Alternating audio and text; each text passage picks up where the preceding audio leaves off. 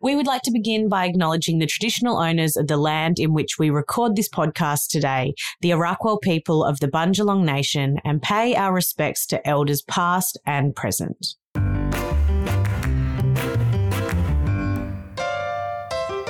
Hello, yummy mummies. Welcome to Beyond the Bump, a podcast brought to you by Jayde Couldwell and Sophie Pearce.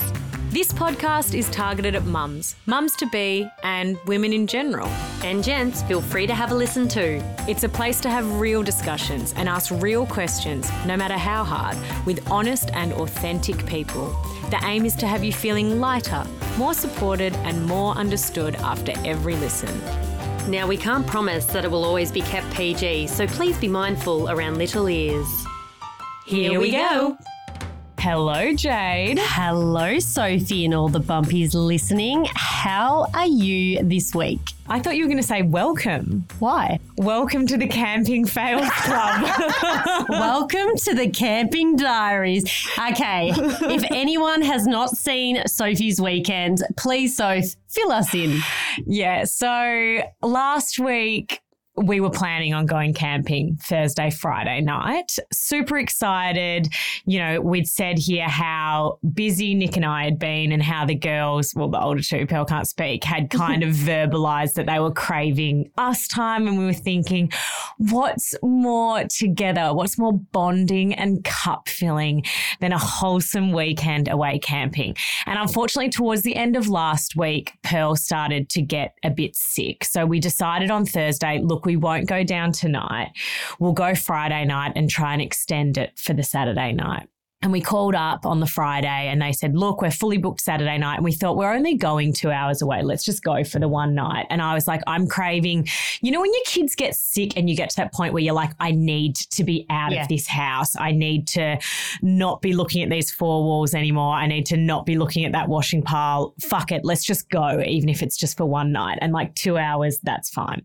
So, of course, we head off. The night before we left, there was the most epic lightning storm. So, we were like, oh, thank goodness we weren't Yeah, there tonight. wild. Like, that's behind us. Let's go. And we went, and it was just this comedy of errors that it just got to the point where Nick and I, we were only there for 24 hours, but it really did feel like we were gone for quite a long time. Nick just, Nick and I just looked at one another and laughed. We got halfway down there and realized I'd forgotten to pack the doona and towels. Um, I'd packed the doona cover and I was like, you know what? It's so warm where we live. The doona cover will be fine. Of course, no, we got this uncharacteristically freezing cold night, I thought of you as I was lying there huddled in my tracksuit. For anyone who missed last week's intro, I am normally a naked sleeper and I feel I hate sleeping in clothes. but Nick and I were both in hoodies, in tracksuit pants. I hate spooning, but I had to spoon because I was just like, you know, when you're just stiff as a board all night, just trying to retain the heat. We thought Pearl was better. She was not. She sounded like she had like the black lung or something overnight. She had nuclear green snot. I was, I stopped counting how many times I got up to tend to her over the night. Poppy got out of her sleeping bag and into our bed and was like, Mummy, I'm cold. And like she felt like she was trying to get back Did into the wet? womb. She wasn't wet. And anyway, the whole first day that we were there, it poured. We ended up just being like kids playing your iPads. Yeah. We were like, oh yeah, the real great outdoors. it poured, it blew an absolute gale. Like it was just thing after thing. It was so funny. Pearl woke up the next morning and had so many midgy bites all over her head that we for a second thought she might have chicken pox.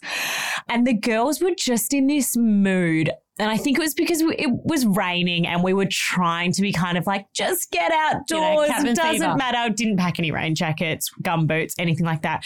I mean, there's no other way to say it. They were just plain annoying. They Yeah. were just being so annoying. And I, not often do I find my kids as annoying as I found them for this 24 hours. they just, Nick and I said it was like on the drive down, they whispered to one another, hey, Let's Let's have a up. competition of who can whinge the most in the next 24 hours. Poppy won by a country mile. And they had to be touching us. We we actually went with another couple who had they only have one baby who's the same age as Pearl. And you could see them looking at us just like It's just a lot of hands all over you guys. Like Poppy at one point sat so far back in my lap that her ponytail was just in my mm-hmm. mouth. And I was like, it's one thing to want to hug, it's one thing to want to sit on my lap, but do you have to be inside me? Mm. Like, just give me a second. And they would only want to be held by whoever it was less convenient to hold them. So whoever was carrying like a whole bunch of shit towards the barbecue, they were the one who had to carry them or the one that already had Pearl in the carrier. And then I don't want like I don't want to put anyone off because I think camping is one of those things and I feel like you would agree that when it goes well, it is so freaking good. Oh, yeah. Like it is so good. It's the best family time. You feel energized, you're outdoors. But when it's bad, it's truly terrible. Hmm. And I think that Pearl, she's nine, almost 10 months now. She's just at a very challenging age where she's. She doesn't even really crawl on hands and knees. She commandos everywhere. So That would have been great camping. yeah, it's like, and we were on this kind of like gravelly type plot. And so, unless she was literally in her camp chair eating or in the carrier or asleep, there was just nowhere for her to be. So anyway, we kind of it was like nothing serious happened though. So it was it was all funny. But we'd been gone for 24 hours and we drove home and the next day it was blue sky. So we went to the beach and we were kind of like, why did we leave again? you know? Yeah. Like, and I'm lying there in bed, in my in my comfy bed, itching my midgie bites, thinking, did we really need that for 24 hours? But do you know what it teaches you? It teaches you that you appreciate your four walls that you didn't appreciate because now you really truly appreciate them. And if anyone doesn't know what we're talking about when we talk about the camping fails, I went camping and I remembered my doona. I remembered the kitchen sink, but my husband, he forgot the fucking tent poles. So what we did was we also had a thunderstorm, probably one of the worst that came through the northern rivers, and he put up a gazebo with a little like uh, what was it? It was the tarp. He put a tarp around two of the sides, not four, and we tried to sleep in a thunderstorm. Well, I will say we had this whiz bang tent that you actually inflate. It doesn't even have tent poles. so I was going to say to Jane, this would be perfect for your family because you don't need tent poles. But then I thought, oh, they'd probably forget the pump. Well, no, I'm so anyway, say. I came back and I was like, the one thing I was trying to avoid was the laundry, which is now the laundry pile has now doubled in size because we went camping and it was wet. so anyway, we're home. But you didn't have towels, so I mean, there's not that much. Yeah. To, when you forget the doona and you forget the Yeah. towels, there's really not that much to um, wash in the end. So anyway, it's all funny. It's all fun. We've been laughing ever since. We will try again later. I think we will be a bit more across the Yeah. packing list. Yeah. And we might wait 18 months or so till Pearl is walking, which means we'll just be chasing after her, but at least she's up off the ground. yes. No, that's a good How's idea. your week been? Oh, mate, it's just like when it rains, it pours. Hey, I have, I'm pretty sure I have a UTI. And before everyone's like, oh, Oh, you've had heaps of sex, like good idea. No, I haven't. I actually haven't. And I don't know where it's come from. Well, no, I don't know where it's come from, but I I have one and I've been feeling really lousy all weekend. But I'm going to see a doctor today because we go to Fiji on Wednesday. It is now, it's going to come out tomorrow. So it's Tuesday. You guys are going to be sitting there going, Oh, poor you, go to Fiji. yeah, you know what? With my luck, I'd probably go to Fiji with a UTI, go to my kidneys, I get an infection, I have to go to a fucking hospital, and everyone's pissed off because we have to go home early, which reminds me, I've got to get insurance. Anyway, so this is this is just my standard life. I haven't packed my bag. I'm about to do two recordings. Of just I have booked in for a wax though. So anyway. I mean, wax that, yeah, like your your your your bush. Yeah, yeah, yeah. your your vulva My will be vulva. bold as a badger, but you won't let Harry go anywhere near you because Oh, you're no going to have a rip roaring bladder infection. Oh my god. Um, but yeah, I'm actually struggling to muster up the sympathy for you going and recovering in Yeah. Fiji. gonna be a hard but time. um, yeah, that is any mum hacks Yeah. or Rudolph No. fabulous this week. Okay. No, we've got no hacks. We've, we got no fucking hacks. We- We're out of hacks this week. I have something to say, and I want I want advice. I want the Facebook group to go wild, whether or not Ooh, you are currently. you ask for advice. I know it's not for me though. Oh, it is okay. for my sister-in-law. Now we've had her on a few years ago about being a single mum. She's been a single mum for quite some time. Mm. This weekend, she decided to open up a dating app. Oh, Now, first time. first time ever. Wow. And when I say first time ever, first time ever. I was next to her as a wingman and I was quite excited because I was kind of like, yeah, because you're the annoying married friend, yeah, the one that every single person that is always hates. like, oh yeah, you're happily married, boo-hoo. Anyway, I was getting excited because I was never in the era of these apps. Like Mm. I wasn't around then. I'm Mm. old school MySpace. So Mm. I was like, okay, let's get this up and running. She's like, what photo? And Mm. I, like I'm getting butterflies for her, going, this is this is it. The bio line, I think, would be the hardest. Oh, totally. And look, she started with Bumble. Now, Mm. if anyone knows about dating apps, we don't know. Tinder, I'm assuming, is pretty much if you want to have sex and that's it. No, I think it's a bit more well rounded nowadays. There you go. Yeah. I don't know much, but we started on Bumble. Bumble ended up being quite disappointing, but I have never laughed so hard in my life. There were men aging and raging from I can't even tell you. She was like, no, no one before my brother. We've got to go to this level. And I was like, okay, we've sorted this out. In terms of age, in terms of age, I want to make something clear.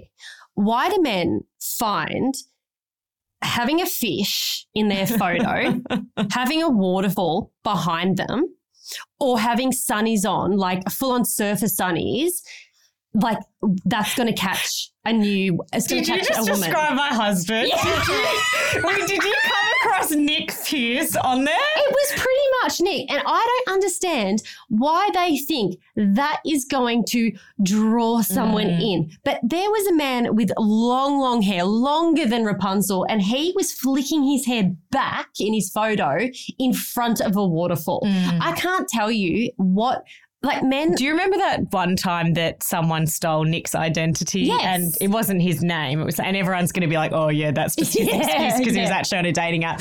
But he was like military, single dad, like something else. And they picked all these pictures of him with a baby carrier on.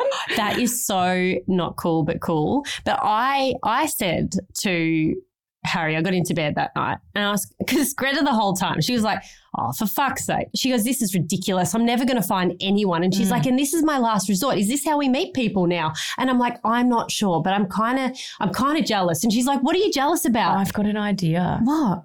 Why don't we get all of the our bumpies? Yes. to send in pictures of their like hot single cousin Yes. or their like hot Oh, single mate yes. or whatever. Let's Yes. fuck off the dating Yeah. apps. We need BTB Yeah. style. in the Facebook group ne- or anywhere or actually. through our DMs, Go wherever DM you us. wanna. Send it with a pigeon, whatever you Now, want. Now I'm excited for this because I said to my husband last night, he's been away all weekend for having the fucking time of his life. So I said to him, Hey, babe, and he's like reading his book. And I'm like, Can I, can I go on a dating app, like just to see if I'm like capable of still being it? And he's like, No, Jayde. I'm like, I just want to know if I'm like, st- I've still got it. And he's like, no, Jayde. I'm like, but you've got to understand, I've only had four boyfriends my whole life Mm. this is ex-. he's like no jade you Mm. can be the wingman for greta and you can Mm. leave it at that so this now this gives us an insight if you everyone's going to come in and start pouring their cousins their hot in-laws Mhm. whoever you've got into our dms An uncle, I'm even like. I, I think Greta would go well with an older man. Oh, I said the same thing. Yeah. I'm like, an older man is what she needs. He's going to be fabulous. a little bit of money wouldn't go. A little bit of money. She hasn't been to Paris. She hasn't been overseas. She'd like a little bit of a trip.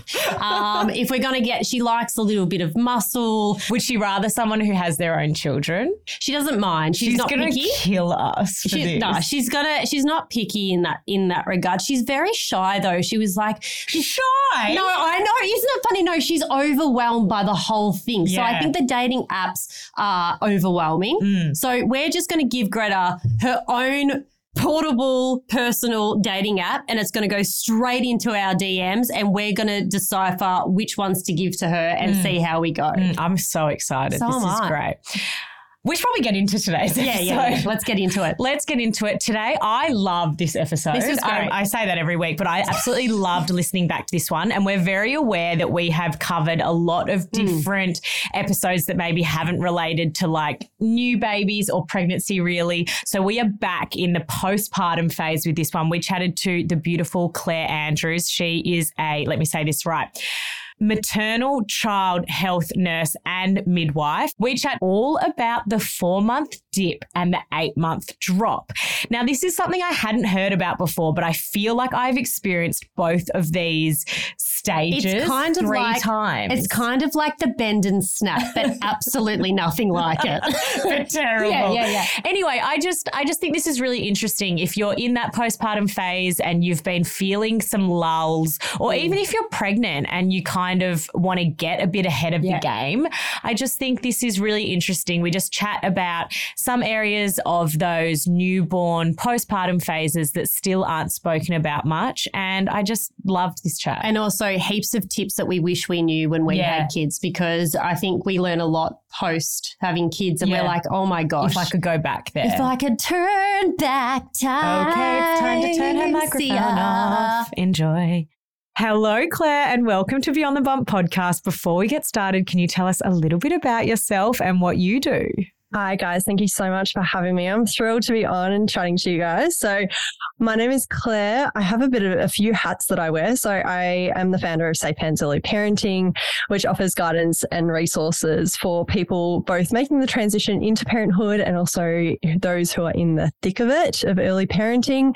And then I work as a maternal child health nurse as well. So I do that two days a week for my local council. And as part of my work with Safe Hands, I have my own podcast. So it's called The Moment and it just covers one moment in a person's life that has shaped not only the way that they view the world, but how they parent within it. And you're a mum of And I'm a mum of two. two. Oh yeah, that's right. Yeah. you do have a lot of hats. You're wearing a lot, lot of hats. hats. I have a lot of hats. So I've got a uh, an almost two year old and an almost four year old, and they're both beautiful girls, which you guys know girl life very well. And yeah, we I do just, just love it. Love it all. Very very lucky to do what I do. We're so excited to chat today. I think you're our first. I um, need to say this right. Maternal child health nurse that we've ever chatted to. Congratulations. Um, Welcome. Um, Thank you so much. Basically, when we made this decision to talk, we were like, you know, obviously with podcasts and social media nowadays, we speak a lot more about the unexpected. And I do feel like people are a little bit more informed when they're coming into parenthood. But we thought surely there's things that come up all the time for you that people haven't expected. And we were like, what are those things in that kind of newborn phase, the start of mum life, the start of parent life that maybe don't get the platform that they mm. deserve? So, do you want to get us started? Like, what do you think are really common things that come up? And then we can kind of delve into each one and I guess our own experiences with them as well. Yeah, absolutely. And just to touch on what you said really quickly, I think that there is so much in the experience of parenthood that can really be glossed over. And there's this real kind of idea that you just get on with it, especially in the first few months after you have a baby. And really, it is so focused on that child, really, that a lot of your own experiences and the way that you navigate life through motherhood can really kind of be put to the side. So I think having a conversation just it's not necessarily about finding a fix for some of these things. It's just acknowledging that some of these things can crop up and it's in talking about these these different elements where you can feel a little bit less alone. So definitely the one that comes to mind and the one that it's only through working as a maternal child health nurse that I've gone, oh wow, this wasn't just me that mm. felt like this is that 4 month mark. 100%. And I, like I've termed it through my stuff the four month dip, but it's that real. I would have people coming into clinic and they would say to me, I don't feel depressed, but I don't feel like myself. And I just feel flat. And it was just this going, okay, this wasn't just me because I felt exactly the same way. Did you I guys? felt this 3 Mhm, times. yeah. And it's something about the adrenaline's worn off. You're still, you know, obviously, if you loved your baby straight away, that love is still there, but you can feel that that oxytocin is not flowing how it once was. Yep. Sometimes, like a bit of that support isn't there anymore. I don't know. I felt, especially when I had Pearl, I was like, oh, I'm still not parenting my older two the way I would like to, but this can't just like keep going. You kind of feel between two worlds. And you're don't you no think- longer in the bubble, but you're also just like, oh, do I just go back to life as it was now? And don't you think it's kind of like that time where you go, I can't wake up every three hours anymore. Like there's this is the time where I need to change something. Otherwise, I'm not going to function. It's like you can kind of get through those first three months and still it's incredibly challenging. But there's that four month mark when the baby starts changing and you just start going, Oh, I can't do this. This is this is too much. And if you've had a chilled baby, like I've been really lucky to have pretty chilled babies, they all of a sudden don't just like feed, They're not chill anymore. Feed, sleep, feed, sleep, you know, fall asleep while you're holding them, fall asleep while they're on the boob, whatever. It- So why? You're not a sleeping newborn anymore. What, what's going on? well, that's exactly right. And when you were talking about just this all of a sudden feels a lot harder, and you've been doing this for quite a long time, the relentlessness of life and the fact that this isn't getting any better anytime soon kind of sets in. And I really think that there is an element in the first two months, especially the women that I speak to, it's really prevalent in the first two months. They're like, oh no, like I'm waking up every two to three hours, but it's fine. Like we're getting through. It's working for us at the moment. Cause I always come back to, is this currently working for Mm. you? And they always go, yeah, no, it's fine. Like I'm really enjoying it. I'm really enjoying the skin to skin and the contact and the ability and the space to form this connection and this bond with this new baby. And then all of a sudden, it's like the Teflon wears away and it goes, oh, okay. This, this just keeps going. this just keeps on going. And speaking about like the village kind of disappears. Like we have a really strong village. We do it really well, I think, for the first month, maybe if some people are lucky, two months. And then it's like the shine of the new baby wears off. And this is where I come back to where, as a society, we're very baby centered, which is beautiful, mm. but it stops us from really going, what does this mum need in this moment? What do these parents as a unit need in this moment? And a lot of that, that disappears at around about the three to four month mark as well. So it's, it's hard, right? And I really come back to the conversations that I'm having with people at four months and especially for first time mums. Like it's hard. Like we've both, we've all been there multiple times now.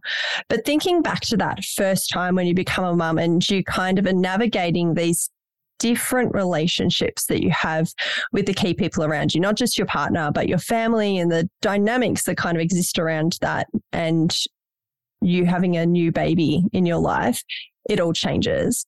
Thinking about that, a lot of people come to me and they go, Oh, I just don't have my village yet. Like, I can't find my village.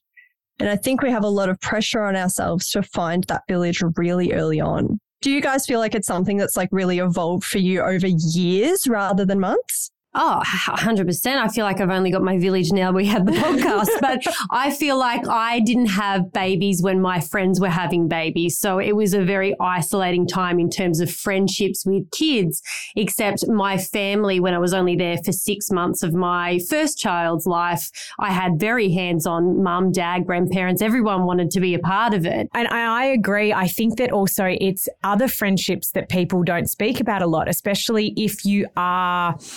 I guess it's hard if all your friends have kids because obviously they're busy with their kids as well. But mm. also, I do feel like it's around that mark that you start to realize just how vastly different your life is to your friends' lives who don't have kids. Mm. And I felt like my friends who didn't yet have kids, of course, they're there when the newborn's there and they come and hold the baby. And then all of a sudden it's kind of like, well, we've done that. Like Mm. we've done the baby holding thing a bit. But going back to the four month mark, you know how, like, in the first three months, whatever, usually me, for example, I could let people in the house, you know, it wasn't a, a, a biggish deal because the child sleeps and it's kind of like, yeah, we can have a conversation. I take her out with me. It's all good.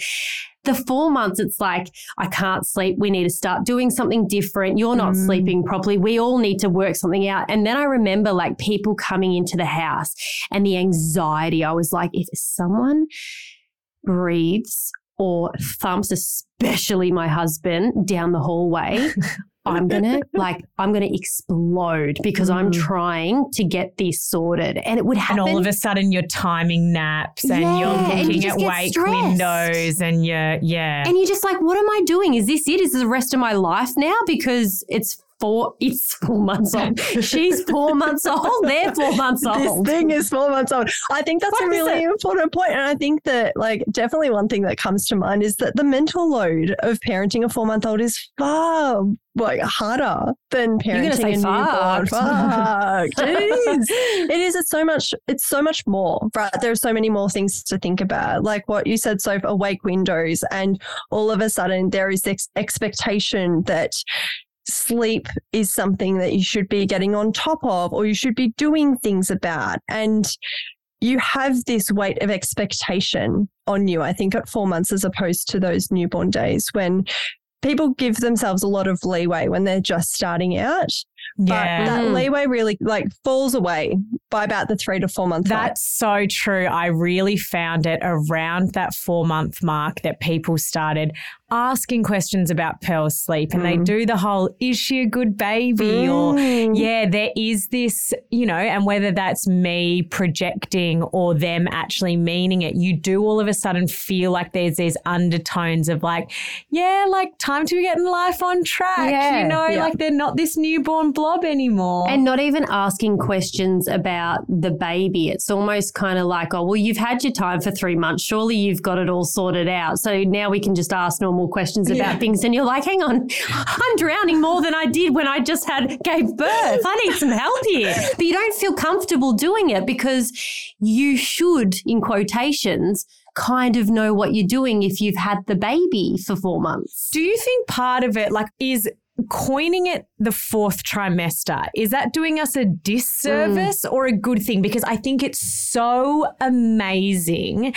that we, um, I guess, is that's three months, isn't it? It's not even four months. But anyway, a- yeah, around, it's that, around time. that time. Yeah. Yeah, I think it's so great that we're putting more emphasis on it and we're investing in it and we're researching how we can do it better and all of that kind of thing. But I do think then in us, we go, oh, we've tipped over that 12 week mark.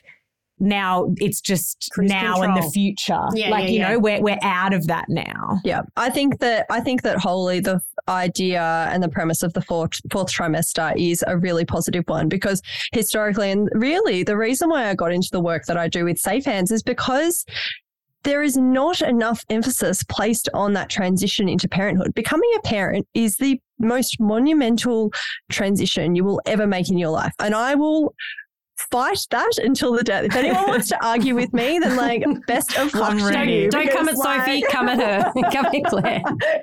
And at the end of the day, this is why we we all do what we do because this is a really important aspect of life that historically it's been all about the pregnancy, it's been all about the birth, and then it's kind of like, all right, you're good to go.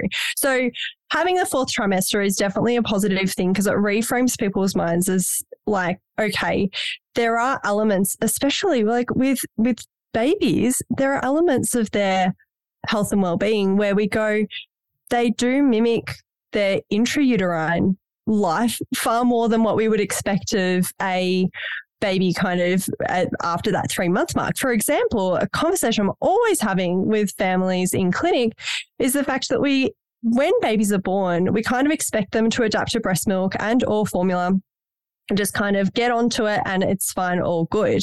But their gastrointestinal system, meaning their stomach and their intestines, actually take a lot longer to mature to actually be truly ready for life outside of the womb. And so what we're looking at is the first around about three to four months of really lots of burping, lots of wind pain, lots of throwing up, lots of hiccups. And that's very typical. If we were waiting for their GI system to be ready for life outside and the outside world, then you would be pregnant until about 60 weeks, which is like, I was about to say, what let's you're not saying. do that. No. You're saying we should be pregnant for, that. a year. Imagine being pregnant for a year. No, no, no, no, I'm no. We're not campaigning for that. I'm saying that that would be absolute hell it's never going to happen. But as a result, we have to really shift our expectations of what newborn behavior is like as well. So I think the fourth trimester has done really positive things to kind of shift our mindset and go, no, there are needs for babies, especially in that first three months of life, where we can't expect them to do what older babies are doing. It's so different with humans. Yes. Because I look at the cows, they give birth on the farm, and in like 30 seconds, the calves are standing up, drinking milk, walking around. Are we the we're the only species that take a very, very long time in terms of nurturing and developing, is that right? Yeah, much longer, much longer. And that's because our brains are far more complex as well. Than a cow. Than a it. cow. Okay, good. Yeah. Good to know. And um, Continue. my husband grew up on a farm as well. And so he grew up all around sheep being born. And it's like they just give birth and just, it's 10 minutes Did he later. think that's what was going to happen? yeah, yeah, well, practically. I mean, he did. He did help. He's like, Claire, come on, get your shit together. Get over it. You're being dramatic. he did help catch our second daughter in the uh, in my driveway. Oh, good on so him. hey, um, he's no, he's worth his salt. But it's the fourth trimester does do good things to shift our expectations of babies, but it hasn't. We've still got a way to go to shift our expectations of ourselves. And Mm. the pressure that we put on ourselves. And I think as a society in general, we like adding timelines to things. Mm. And when we don't meet those expectations or things take a little bit longer, like for example, another conversation that I have around this four month mark is around stretch marks.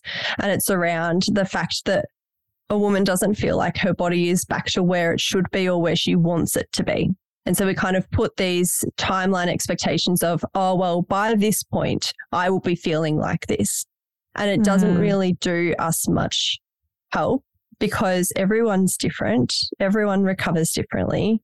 And at the end of the day, it leaves a lot of women feeling really disillusioned by what their bodies have done when really, in actual fact, they've done a bloody amazing job at growing Mm. and nurturing a baby for up to nine months. I will admit, I remember that feeling around the four month mark after my first. And I remember when I first had her and you'd touch it and it's not, it's not just soft, like it's got that almost jelly like, like it, Hollowness. Mm. Yeah, is yeah, the only way you can like describe it. Like it's quite different Can you feeling. say that again? Um, and I remember when I first had her, you think, oh, this is amazing. But then I do remember at four months being like, oh, it's like still soft. Mm. Not that I was expecting any kind of firmness, but it is that all of a sudden, oh, like I haven't just had her, but it is still soft. And do you think that is like society? You get that three month little buffer zone where they're like, oh, the baby, it's fresh, it's baby, baby, baby. And then it's kind of like four months, oh, no one's really focusing much on the baby. Oh, hang on, now they're looking at me. Oh, should I be worrying about what I look like? Is this the time where I should be, you know, losing weight Mm. because I'm breastfeeding? Or how come I'm gaining weight because I'm breastfeeding? Yeah. Absolutely. And I think that we really do set ourselves up for a lot of failure when we talk about the six week rule. I mean, Mm. I don't know how you guys experienced this, but as a midwife who worked in tertiary hospital for quite a while, that conversation being had about, oh, well, it takes six weeks, you need your GP check at six weeks of age, and they check over you and check over baby, and your stitches should be healed by then. You should, quote unquote, be back to like pre-pregnancy, whatever. Like you can resume and- resume exercise and resume sex and all that sort of stuff. While a woman is being stitched up, about 20 minutes after she's given birth. Like when we actually talk about that and we go, that's kind of fucked because we're really starting the timer then, aren't we? yeah. And this monumental thing event has occurred and a woman has her baby in her arms and she's literally being fed this information of, oh, well, you've got six weeks. And by the time that you walk into that appointment, and she will start visualizing what that GP appointment looks like, Mm. By that appointment, you should feel like X. And it's just not fair and it's not realistic at all, at all. And that whole trope of, oh, well, you're breastfeeding, so the weight's going to fall right off you is just so ridiculous. Can we talk to that? Because Mm. Jayde and I had the polar opposite, I guess, experiences in this. And, you know, the more I know women who have had babies, the more I've realized like it's, I feel like it's 50 50 in terms Mm. Yeah. of which way you go. Like, I, yeah, I lost a lot of weight when I was breastfeeding. And Jayde, you felt like you I just- retained weight. I just retained it. I actually lost weight when I was pregnant. And then as soon as I started breastfeeding, I just put on weight. And I don't think we had this like back then, which was, I don't know how long ago, had this conversation about gaining weight while Mm. breastfeeding because it was only seen as you lose weight when you breastfeed. Not that that was my focus. It was the only bit of knowledge that I knew out there about breastfeeding. And it doesn't take much to plant that little seed of doubt of like, why, why isn't this me? Why isn't this happening for me? Or why is my body responding this way? And to really dive deep into that whole philosophy is that like really with breastfeeding, you have a much higher level of a hormone called prolactin. And prolactin actually in high levels within the body can add to, or like basically you retain weight or a lot of people will, retain rate, weight when their prolactin levels are high. And so that is the reason why a lot of people don't experience that huge shedding of weight. And other people, like, so for myself, like, it sounds like we did, and that's fine. But that's absolutely not the story for everyone. And then we think about what does our lifestyle look like in those initial few months after you give birth? You're less active. You're generally eating foods which are quite high in carbs because you are hungry all the damn time, all the time when you're breastfeeding. 24/7. Yeah, yeah, 24 7. And it's just, it's these little bits and pieces that kind of really feed into this broader issue where of course you're going to retain weight you're also drinking a hell of a lot more than what you ever have and which, which liquid? yeah exactly i know i know which we could No, no, no. We're talking about water. We're talking water, about water. but you'd much rather it be No, something else. Anyway, but it's there's so many different factors which feed into and kind of explain. Of course, not many people are going to experience that huge weight loss, but it does. And stretch marks are really, really a big one that I speak to women about as well, because they really can have that purpley red, deep appearance at around about that three to four month mark as well, which can really feed into oh yeah, my body's done this amazing thing, but I actually don't feel very good about myself at the moment. So it's almost like you're gaslighting yourself. Yeah, what's your take on? We've been speaking about this a, a lot recently that it's so amazing that we are moving towards, you know, promoting body love and body acceptance. But sometimes you do just feel like my body has been through a huge change. I'm allowed to be confronted by this because you're almost made to feel, oh, no, no, no, no, no, no, no, no, no, but be proud, be proud. Look at what it's produced. And I was actually having this chat to someone the other day, and she was kind of struggling with body confidence.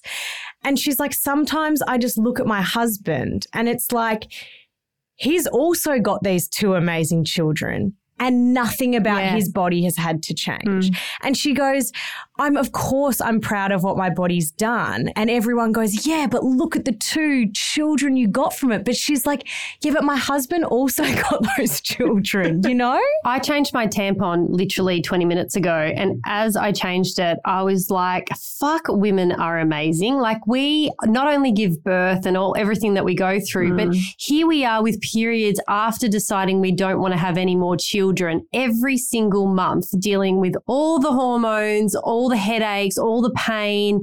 And I do, I, I look, this is not a hey, we hate men episode, but it's kind of just like we hear that, oh, well, women got all this because we're stronger. I think a man said that. Um, but yeah, I, I feel make like, himself let me be weak. Take it away and let me be weak. but you do, you sit there and you're just like, why is it me? All of it's me. And you know what? I actually had this moment in the car with my husband. This is probably going back a couple of months ago now. And I Pulling out your tampons. I- exactly. And was quite confronted, but also was like, oh, standard, whatever. yeah. Uh, but he, I turned to him and it's like out of the blue, as like, I'm very good at just bringing up random things at random times. Love it. But I turned to him and I was like, you are never know, going to know what it's like to have to give your body to someone else. And he was like, what?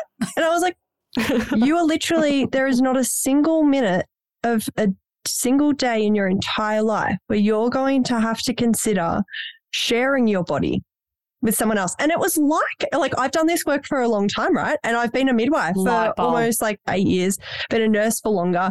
And I've been having these conversations for a while, but it was almost like this light bulb moment of going, you, you are never going to know what that's like to experience giving your body and being responsible for another human being. And when we sit back and like go, oh, okay, that is, that's how uneven the playing field is here. Mm. And when we think about the four month mark, if you're breastfeeding or if you, in any element, you've breastfed your baby, you haven't had your body to, to yourself for over Nah. a year now.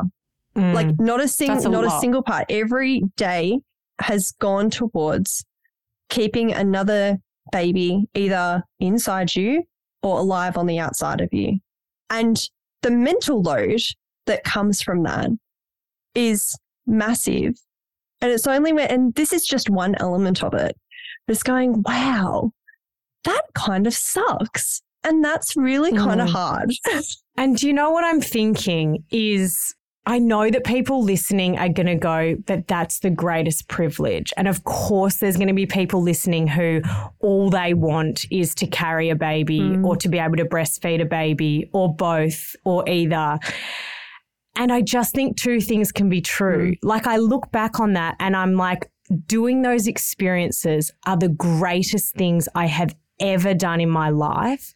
But holy moly, what a responsibility mm. and also what a burden at times mm. at the same times. Like sometimes I sit back and I think, God, I'm exhausted. And then I'm like, yeah, in the past six years, you've had three hyperemesis, three hyperemesis pregnancies, and you've breastfed for like the basically the other times that you're not pregnant. Like, Yeah. no shit, you're exhausted. no shit, Sherlock. I mean, so you've spent about 27 months throwing up. Yeah. Like, really? That's not good. And I think coming back to like, we don't necessarily, I don't think there's any like fix all for this. This is not a point of going, okay, these are the issues. So these are all the things that we're going to do with our magic wand and make it all better.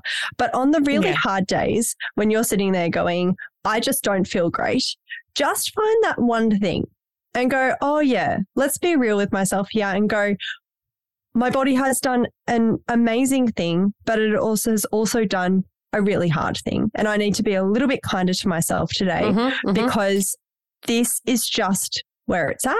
And this is what I have done.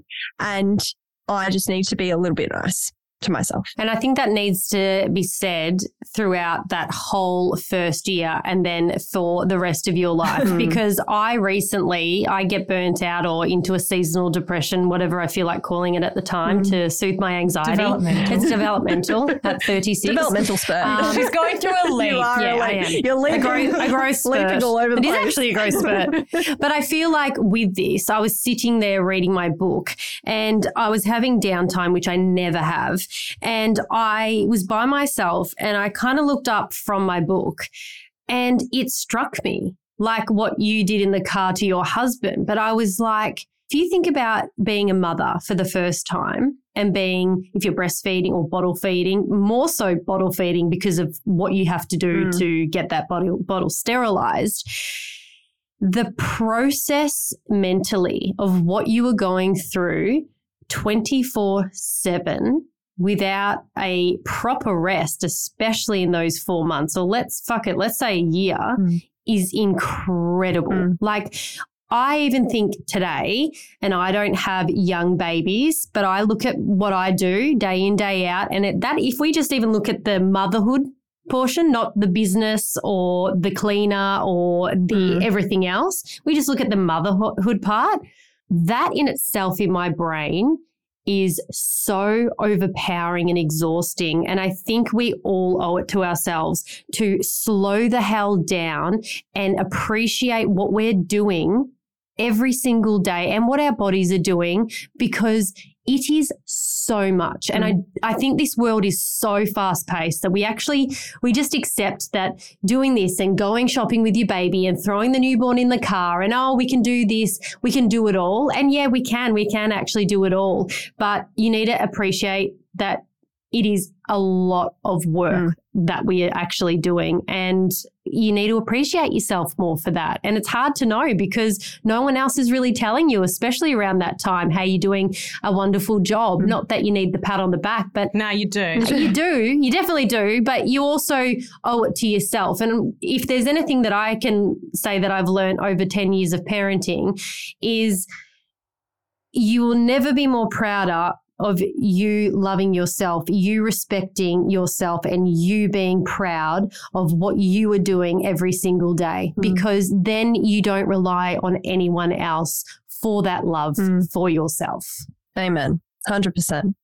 And I think that's a real learning process a lot of people go through, as you say, in that first year and really beyond in parenthood. And it sometimes takes multiple children before you reach that point of going is taking a step back and giving yourself the space to step back and go, look at these incredible things that I've done. And it's not about talking about just all the really hard stuff. There are so many moments of joy that come with this age as well. I mean, your baby is just starting to really wake up to the world, and four months is a real key time where they're far more responsive and they start to really look at you now and really pay attention to you and mimic you. And this bond that you form with your baby around about four months, it just kind of skyrockets from that point for a lot of people as well.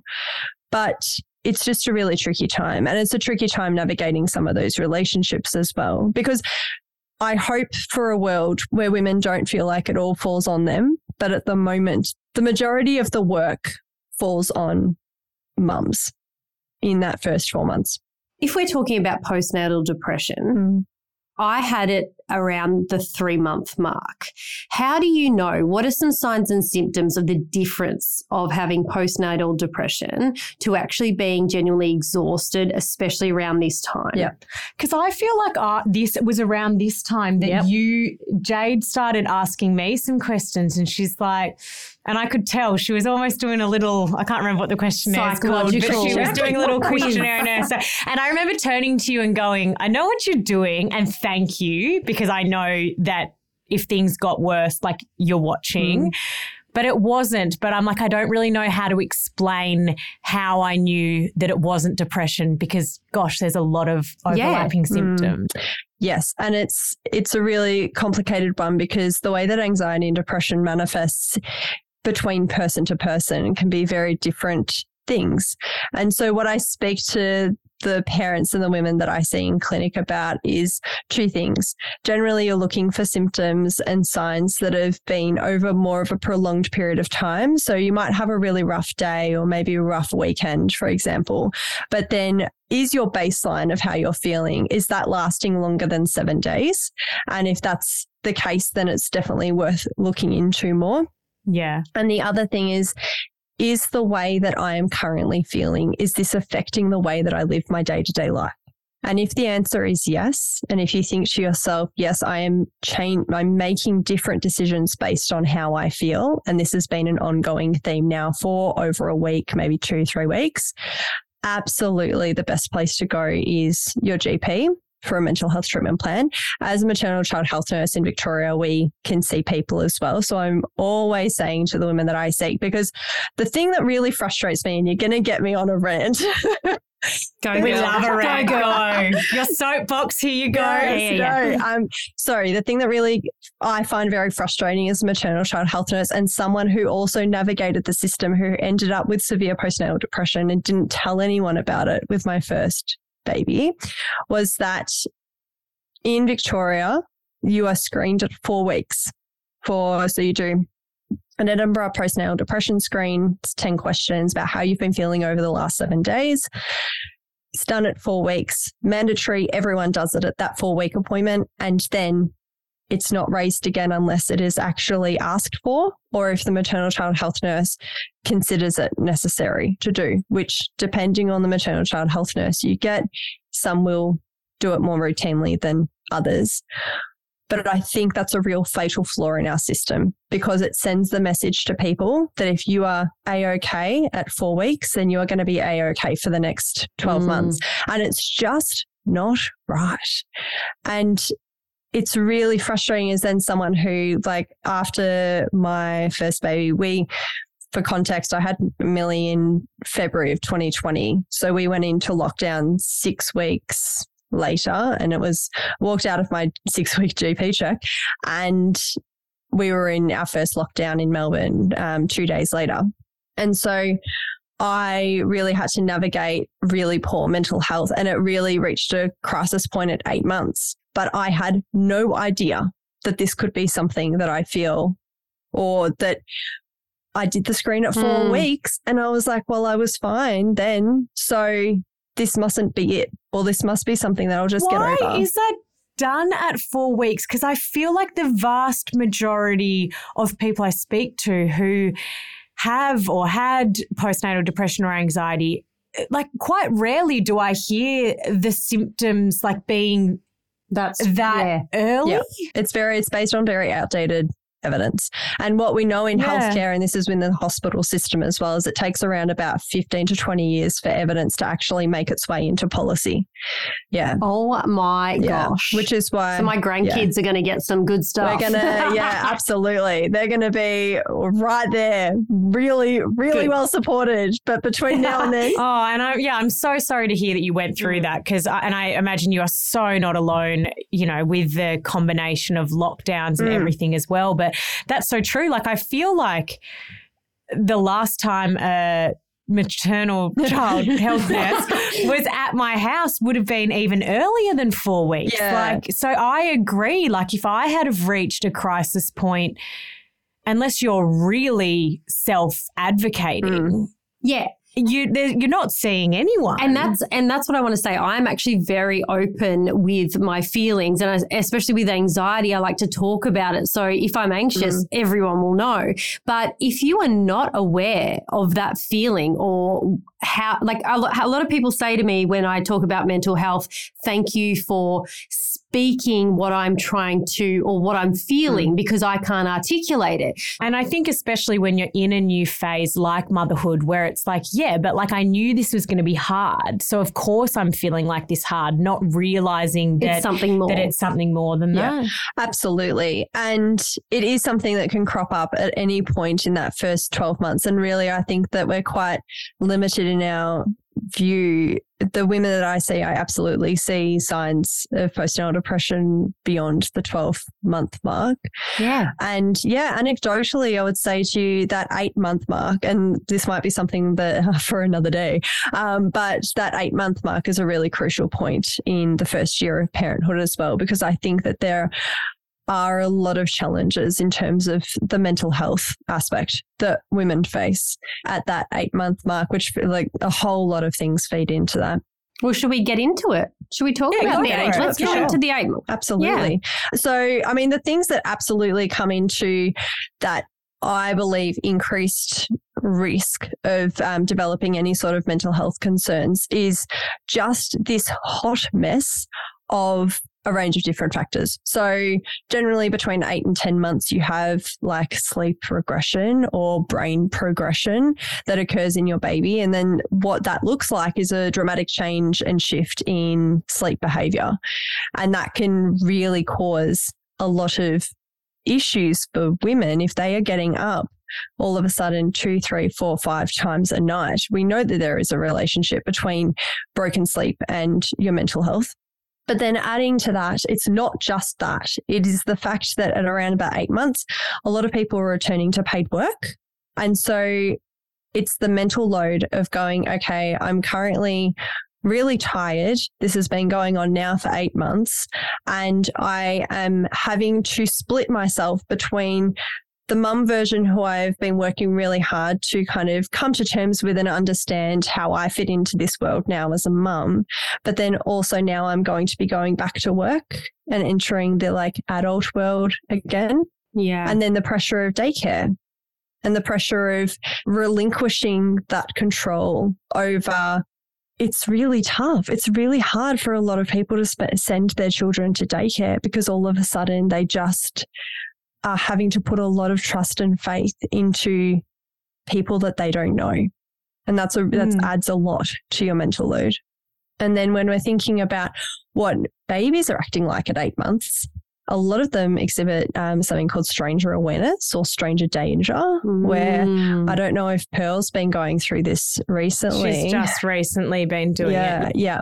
But it would be interesting to hear from you, Soph, about how you've felt navigating that stranger awareness because this is a peak time for really, really feeling very touched out. I'm doing okay now. I feel like I'm doing the best I've done oh, for a long time. she had one full night's sleep. Woohoo! She Pearl randomly slept through the night. No, no, no. And now, now I just want to. It's like it, I, I've, I've seen the light, and I want to get back there. And I don't think it'll happen again for a solid year. It's like you wake up and you're like, a whole new world. no, I didn't even. We had a fair bit of time to make up for, I think. But um, look, we've definitely noticed stranger danger. I am obviously in, I guess, somewhat of a different situation that Nick and I parent 50 50 and work 50 50.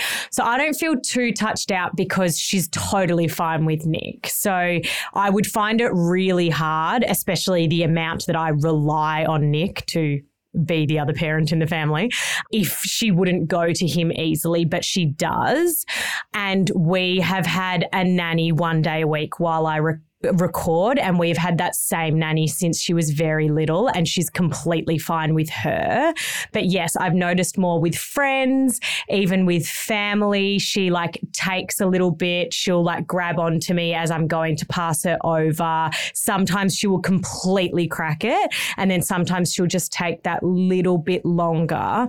In terms of development, the thing I find the most challenging and has probably been challenging for maybe, so she's almost 10 months mm-hmm. and has probably been the most challenging for the past two months is the what do I do with her? Mm, So she's kind of like, she's not crawling, she's like scooching around, like she just slides along the ground, but she gets very frustrated very easily. She doesn't just like sit and play with a toy because she wants to be on the move, but then she moves somewhere and she's like, I don't want to be here. and you're kind of like, you're not old enough for me to like play a game with you, but you're not young enough to sit and just play with something. Yeah. But you're also not quite crawling, but you're also not quite keeping yourself busy by cruising around.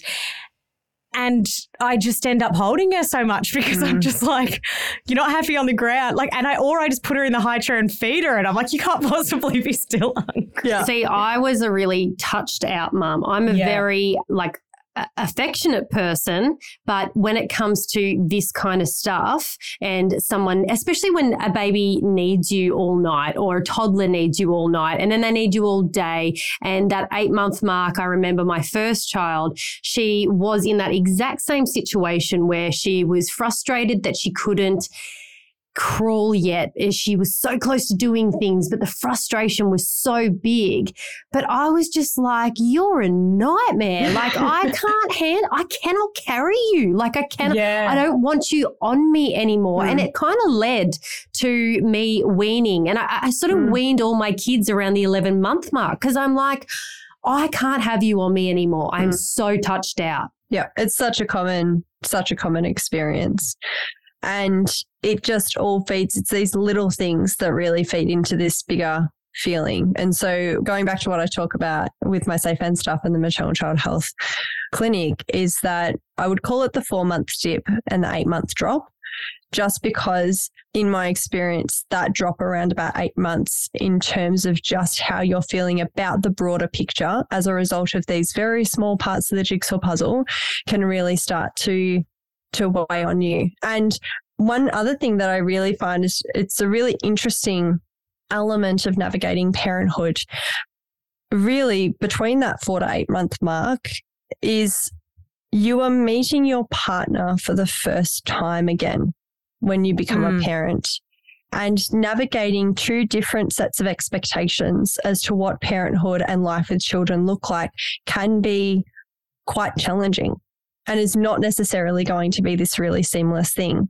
So, going back to what I was saying before about it being a stacks on, you've got this like sleep deprivation, you've got perhaps feeling touched out, having to go back to work. Also, that challenge of it's really easy to slip back into. And I don't know if you guys felt this way, but when I, especially when I had my first daughter, I was like, I feel like my mind's going back to like a 1970s mindset of I'm not bringing in money. So therefore, I'm not contributing as much as I should be.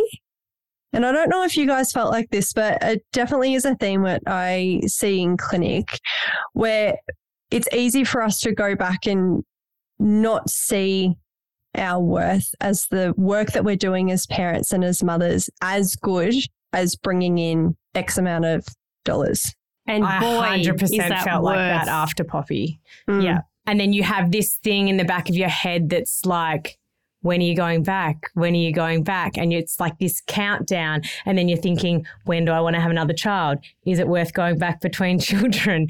Is their name on a wait list? And then you start doing maths in your head and you're like, is it even worth sending them back? Am I even bringing in enough to make it worth sending them back? Which is a whole nother discussion about it should be both of your incomes going into the childcare. But it's just, yeah, And we say this a lot on the podcast. Like, I don't think we could say it enough that when you were mentioning about having that new relationship, like you've gone from being, you know, girlfriend and boyfriend or partners, husband and wife to then parents, this is essentially an entirely new role that you're both taking on. And hmm. you have to be kind to yourselves and understand that it's a new normal. And we hmm. always talk about new normal but we kind of like to phrase new normal in a lot of senses when it's a first time for things. So especially for that first whole year having a baby is a new normal. Be kind to yourself because you have no idea that this world is going to change. Mm. Then you have your second baby. Oh, why is this so hard? Well,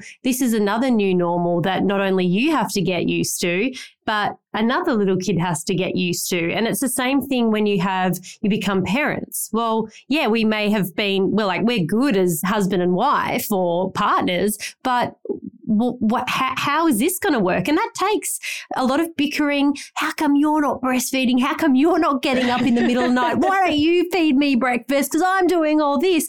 And it really takes a while to get that balance right. And it could take forever or mm. it might not work at all. But that in itself is normal.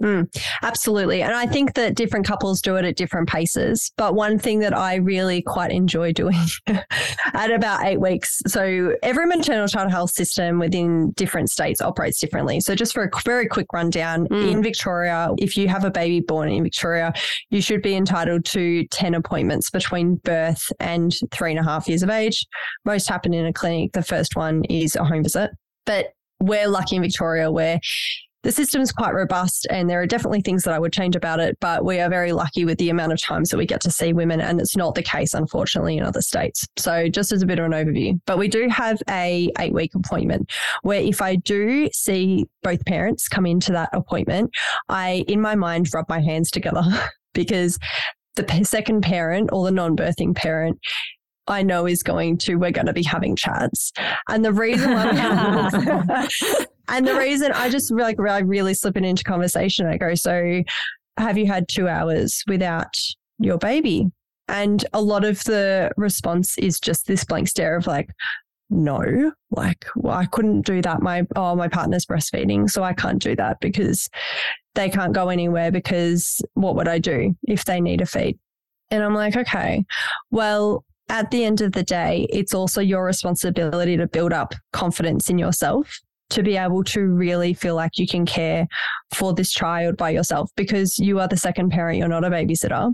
You are not someone who is just going to keep an eye on things while the other parent is gone. It's really important for a myriad of reasons being, and I know self care gets thrown around here, there, and everywhere. And it's like, really, what is that? But how is a mum going to be able to really get a break if she feels like she can't leave her child with the second parent.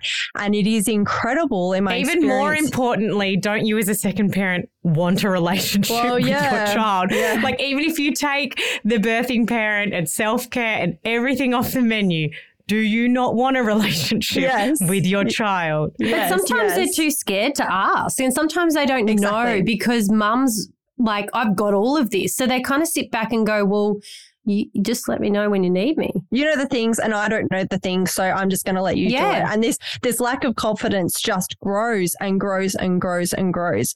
And what I really say to parents is that for the amount of months that your baby is, you should be able to look after them for at least that length of time in hours. So if you have a 3-month-old baby, then both parents should be able to be solo with that child for 3 hours without any problems, no ifs, buts, and maybes. And if you don't feel like at the four month mark that both parents or the second parent could confidently look after the baby for four hours by themselves, then this is something we need to actively work towards fixing. Because it is so easy to use a lack of confidence as an excuse to not take the steps to then build that confidence. Mm. It's too easy. So how do we? How can we do that with our partner? I think starting the conversation early and really setting the scene and going, all right, it's really important to me that I'm just going to take an hour out. If you need to lay it out and they go, I don't know what I'm doing, because another really common thing that I hear in maternal child health nursing is families coming to me and going, Oh, well, my partner wasn't really confident to make the bottles. They were happy to give the bottle, but they didn't really know how to make it. So I made the bottle and then I kind of did the stuff afterwards and they just gave the bottle. It's like, no, well, really, in effect, your mental load is being doubled there, not reduced. And it's the same thing with bath time. So if a partner needs their hand to be held while a baby is being bathed because they don't know what they're doing, now the other parent is standing there hold carrying the emotional load for this partner and making sure that they feel okay and confident in what they're doing and then also making sure that the baby is being looked after and the steps are being taken. I mean, that's all well and good at the start, but Yeah. like to practice together. time. But yeah, yeah, it's- yeah. But it's something that we really have to be, it has to be front of mind. That communication with your partner really has to be front of mind right from the get go. And being like, okay, what are the elements of this experience that we find really difficult and really daunting? And it will absolutely be that one of the parents goes, Yeah, you know what? Like, I feel really, you look like you're on top of it. You can settle them. I can't settle them. You can do the things, you're able to put them to bed, down to bed so easily. And I, I don't feel like I can do that. Okay, what what does this next week look like for us where we can make active steps towards you feeling more comfortable Mm. and confident? because it is something that snowballs because it's one month worth of experience and then it's oh two months worth Yeah. of experiences Mm, yeah. and each age they're kind of they're often bringing in another need so if you it is just something that kind of exponentially increases Mm. until it feels like it's too far and i guess it's never too far but it is it's sometimes yeah it, it does it Well, can really snowball It ends up being too hard to hand it over and not it. Mm. I keep saying it about kids. I mean, it's The the, role and the load is it's like, I may as well just do it because to teach you or ask you or go through all this, it's like, oh, I'll just, I'll just do it. And I feel like too many things now. Yeah. yeah, and I'm not going to say I wouldn't blame like my partner for that at the start, but I did take that responsibility that I'm happy to do it all. So whenever I would want to go out, like by whatever month with a girlfriend for dinner, I would have done absolutely everything, Mm. even put her to bed to go. There was no and then you wonder why after do. you don't feel any yeah. more relaxed And- or any less of a glow. But when you start to realize that someone, one, is doing something for you to say, you deserve to have a break, whatever that looks like. And I'm going to, like, yeah, I don't expect you to rock the baby the same way, feed the baby the Mm. same way, but you are as much as a parent as I am. And they need to work out their own way of parenting because they're going to have it for the rest of their life. Yeah. And how much more strengthened is that relationship when you Oh. really feel like the element of that teamwork that goes into having two people who are equally able to do the things. And it is going to ebb and flow. Not Yeah. everyone is born with breasts to breastfeed the baby, but you sure as hell can do a lot of other things around that experience. You can prepare the breastfeeding space. You can make sure that there is food there ready to go for the woman who is going to be doing the breastfeeding. Make sure the drink bottle is filled. Approach it in a team first attitude and then it's going to make that transition to then when you're looking after the baby by yourself it's going to make it a lot easier And I think also remembering that every single person, like so every other family, for example, does everything slightly different. Mm. So not the two parents in the same family don't actually have to do things exactly the same. I know our kids sometimes make us feel like, oh, if you don't step the exact same way into the bedroom and have the, you know, like that. But often if it's the other parent, or for example, if my mum comes and looks after them, it's a whole different routine and, and, and they hmm. expect different things and they don't expect it done the exact same hmm. way because it's not the same person. So I feel like sometimes we can send ourselves into a spin thinking we're the only one who knows how to do it. But it's like you're the only one who knows how to do it the way that you That's do it. exactly right. And the blessing of them having a go. And this happened a lot when I had postnatal depression and, and had no option but to hand over that little bundle to my husband. What I learnt from him was Yeah. mind blowing. He had this way of rocking her to sleep that I just didn't know. Like the way that he laid her on his arm, his forearm, he'd watch the footy and he would put her down. The way that he had soothing mechanisms and different ways of doing. I was like, oh, I'm going to take that. That makes sense. Yeah, Yeah. yeah, why wasn't I doing that with the other two? Mm. But it's like allowing them the chance to do it. And sadly, it took me postnatal depression to actually stop being in control. But Mm. if you can, if you're listening and you think that, you know, you want to have that bit of freedom and you want your partner to, to be able to have that as well, then absolutely just watch them. But it's not just even freedom. It's that if you have two parents in the family, Yeah, it's not a- it's you're not a both. it's they're, they're not doing you a favor, and, I also hate that that I it's hate that them doing you a favor. Mm. You're not asking for help. You're asking them to parent their child. Yeah. And I'm not saying, like, you know, if, if you're the primary caregiver and they work outside the home, I'm not asking them to give them a bath at midday. I'm just saying when they're at home, they are also a parent to their children. Yeah.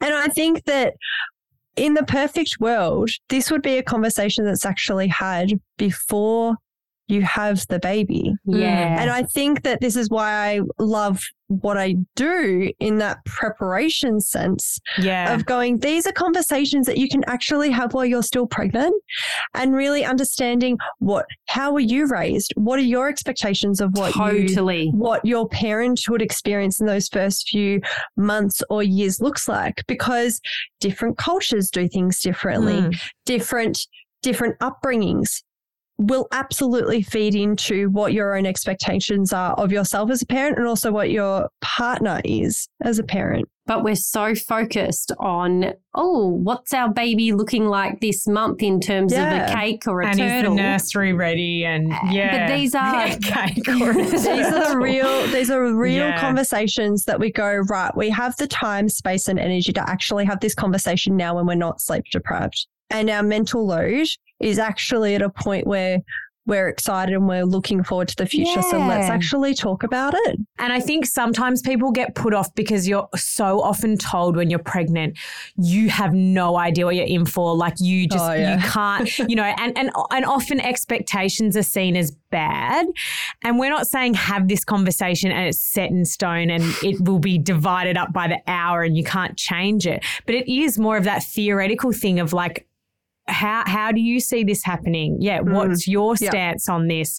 And of course, those things can change when the baby's here, and they're going to change. But I do think that, yeah, I mean, I wish I'd had these conversations when I was pregnant with Poppy. And check in and refresh every time you have the fourth month developmental milestone, mm. or you have the six month or the eight month. Have that that conversation. Just say, okay, we need to reshuffle a few things. This is getting either hard or I'm not coping with this and having that communication before you start yelling at each other about, I mean, I laugh at this because some days I'm like, oh, hey, but reality is if I actually listen to what I'm saying, it Mm. would, it wouldn't be, it'd be heard a lot Soon, like soon. earlier. Yeah. Yeah. Yeah.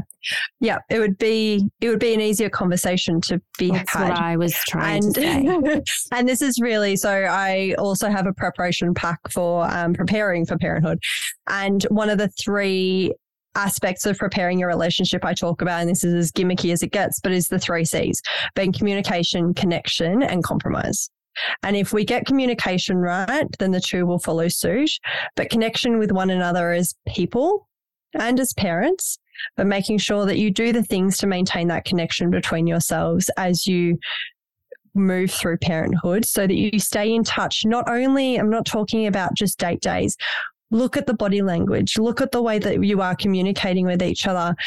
How is that connection going? How is that intuition going within yourselves as a couple? Yeah.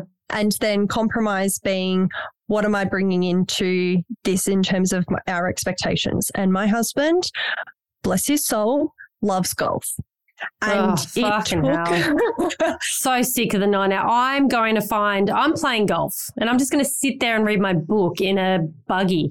Well, let me tell you, we live, we live on a golf course and Okay. it's both a blessing and a curse, but it also takes away travel time. So I'm like, okay with that. But it had to be a conversation that uh, we had and a very firm conversation at around about the six month mark of I'm not okay really with you going and playing 18 holes of golf and having four and a half to six hours out when I'm just stuck in this house with the baby. Mm. Instead, what would that look like? And how would we be able to move through parenthood if we actually had that conversation when I was still pregnant? In going, okay, what are the big time spenders that we have at the moment? What are the things that really take us away and that could actually down the track potentially build resentment? Golf. because that's what it's all about. We just don't, mm. we really, the end goal is not resenting our partner. We want to feel like we're in a team with our partner, not against them. And so what are these thing, these things? So instead, the compromise that comes in is going, okay, this is a really important element of your well-being and your ability to care for yourself. So how about just for the foreseeable future, and we'll revisit this at the four month mark or the six month mark, Yeah. insert age here. How about nine holes instead of 18? And then that way, he can leave the house and I don't feel this burning resentment towards the Mm. fact that he's leaving. In fact, I can feel like we've had this conversation. It's been a really healthy dynamic where we've decided this together and vice versa for whatever I want to do. And That's the next great. time I come up with a three hour hobby along those Yeah, lines. can you let us know when you think of one? Because I'm really not in. I'm Cricket. really not interested in starting golf, but I would love. I have this running joke a with full day hobby. I have this running joke with my friends that one day, and we will do it. We're just going to go out and hire a buggy, and we're going to sit there with our clubs, and we're just going to take some rosé, and we're Yeah. going to just drive around and have the best few hours of our life because you will not hit a ball, but won't it'll hit be one ball. fabulous. Yeah. We just want the vibe of golf. We don't want actual golf. No, no, for no. Sure. no. We want See, the time I'm of always golf. like, gosh, I'm so glad my husband doesn't play golf. And then my friends will be like, Soph, your husband fishes Yeah. and goes hunting. and he goes hunting for like three nights at a time. I'm like, there you go. yeah, true. That's your golf. I think it's actually necessary, and we need to go to the Bahamas for two weeks. It, absolutely, that's my hobby. yeah. Can I come? Yep. Yep. We all just need It's a work some- trip. Someone give us some It's money and we'll be trip. fine. This episode is sponsored by Tourism Bahamas. and it doesn't have to be this really grand scale thing of like going away for nights or even going and playing golf for hours on end. If you think to yourself, if you're sitting here and listening to this and going, I just feel like I want 20 minutes back in my day. And I feel like that would really help strengthen my relationship with my partner if they could take the load during insert 20 minutes here. And it would actually give me a little bit of me time have a think about the activities that you're doing every day. For example, a bath. And if you are currently the one doing the bath, but your partner could very easily do the bath routinely, then having that conversation going, this is how I feel. I want, I really want just this really regular, book it in, make, make a deliberate decision to try and get this amount of time in your day back and going, I want to, let's trial this for the next week or two. If you don't feel confident or comfortable with this, then I will be there for the first couple of nights. But again, coming back to the confidence building, this is something that I really want to feel like it's important to me mm. that you feel comfortable doing this because I want to see you thriving in parenthood as well as much as mm. you want to thrive in parenthood. And so just the really small stuff. It can be these conversations and touching base. And then a month later, what does this look like? How are we going? Well, thank you so much for chatting today. I feel like this is really brought up things that I was feeling that I've maybe not even known I was feeling along the way. Like I do really feel like I felt the four month and the eight month lull mm. all three times. And I, yeah, I wasn't sure if everyone else was feeling it. So that's Fantastic. I'm so glad. And that's the thing. It's about talking about these experiences. It's not necessarily doing anything about them, but if we can feel a little bit less alone in our own experiences, then that goes a long way as well. Absolutely. Thank you so much for coming on today. No worries. Thanks for having me, guys. Thanks for listening to this episode of Beyond the Bump. If you enjoyed it, please subscribe and give us a review. If you didn't, good on you.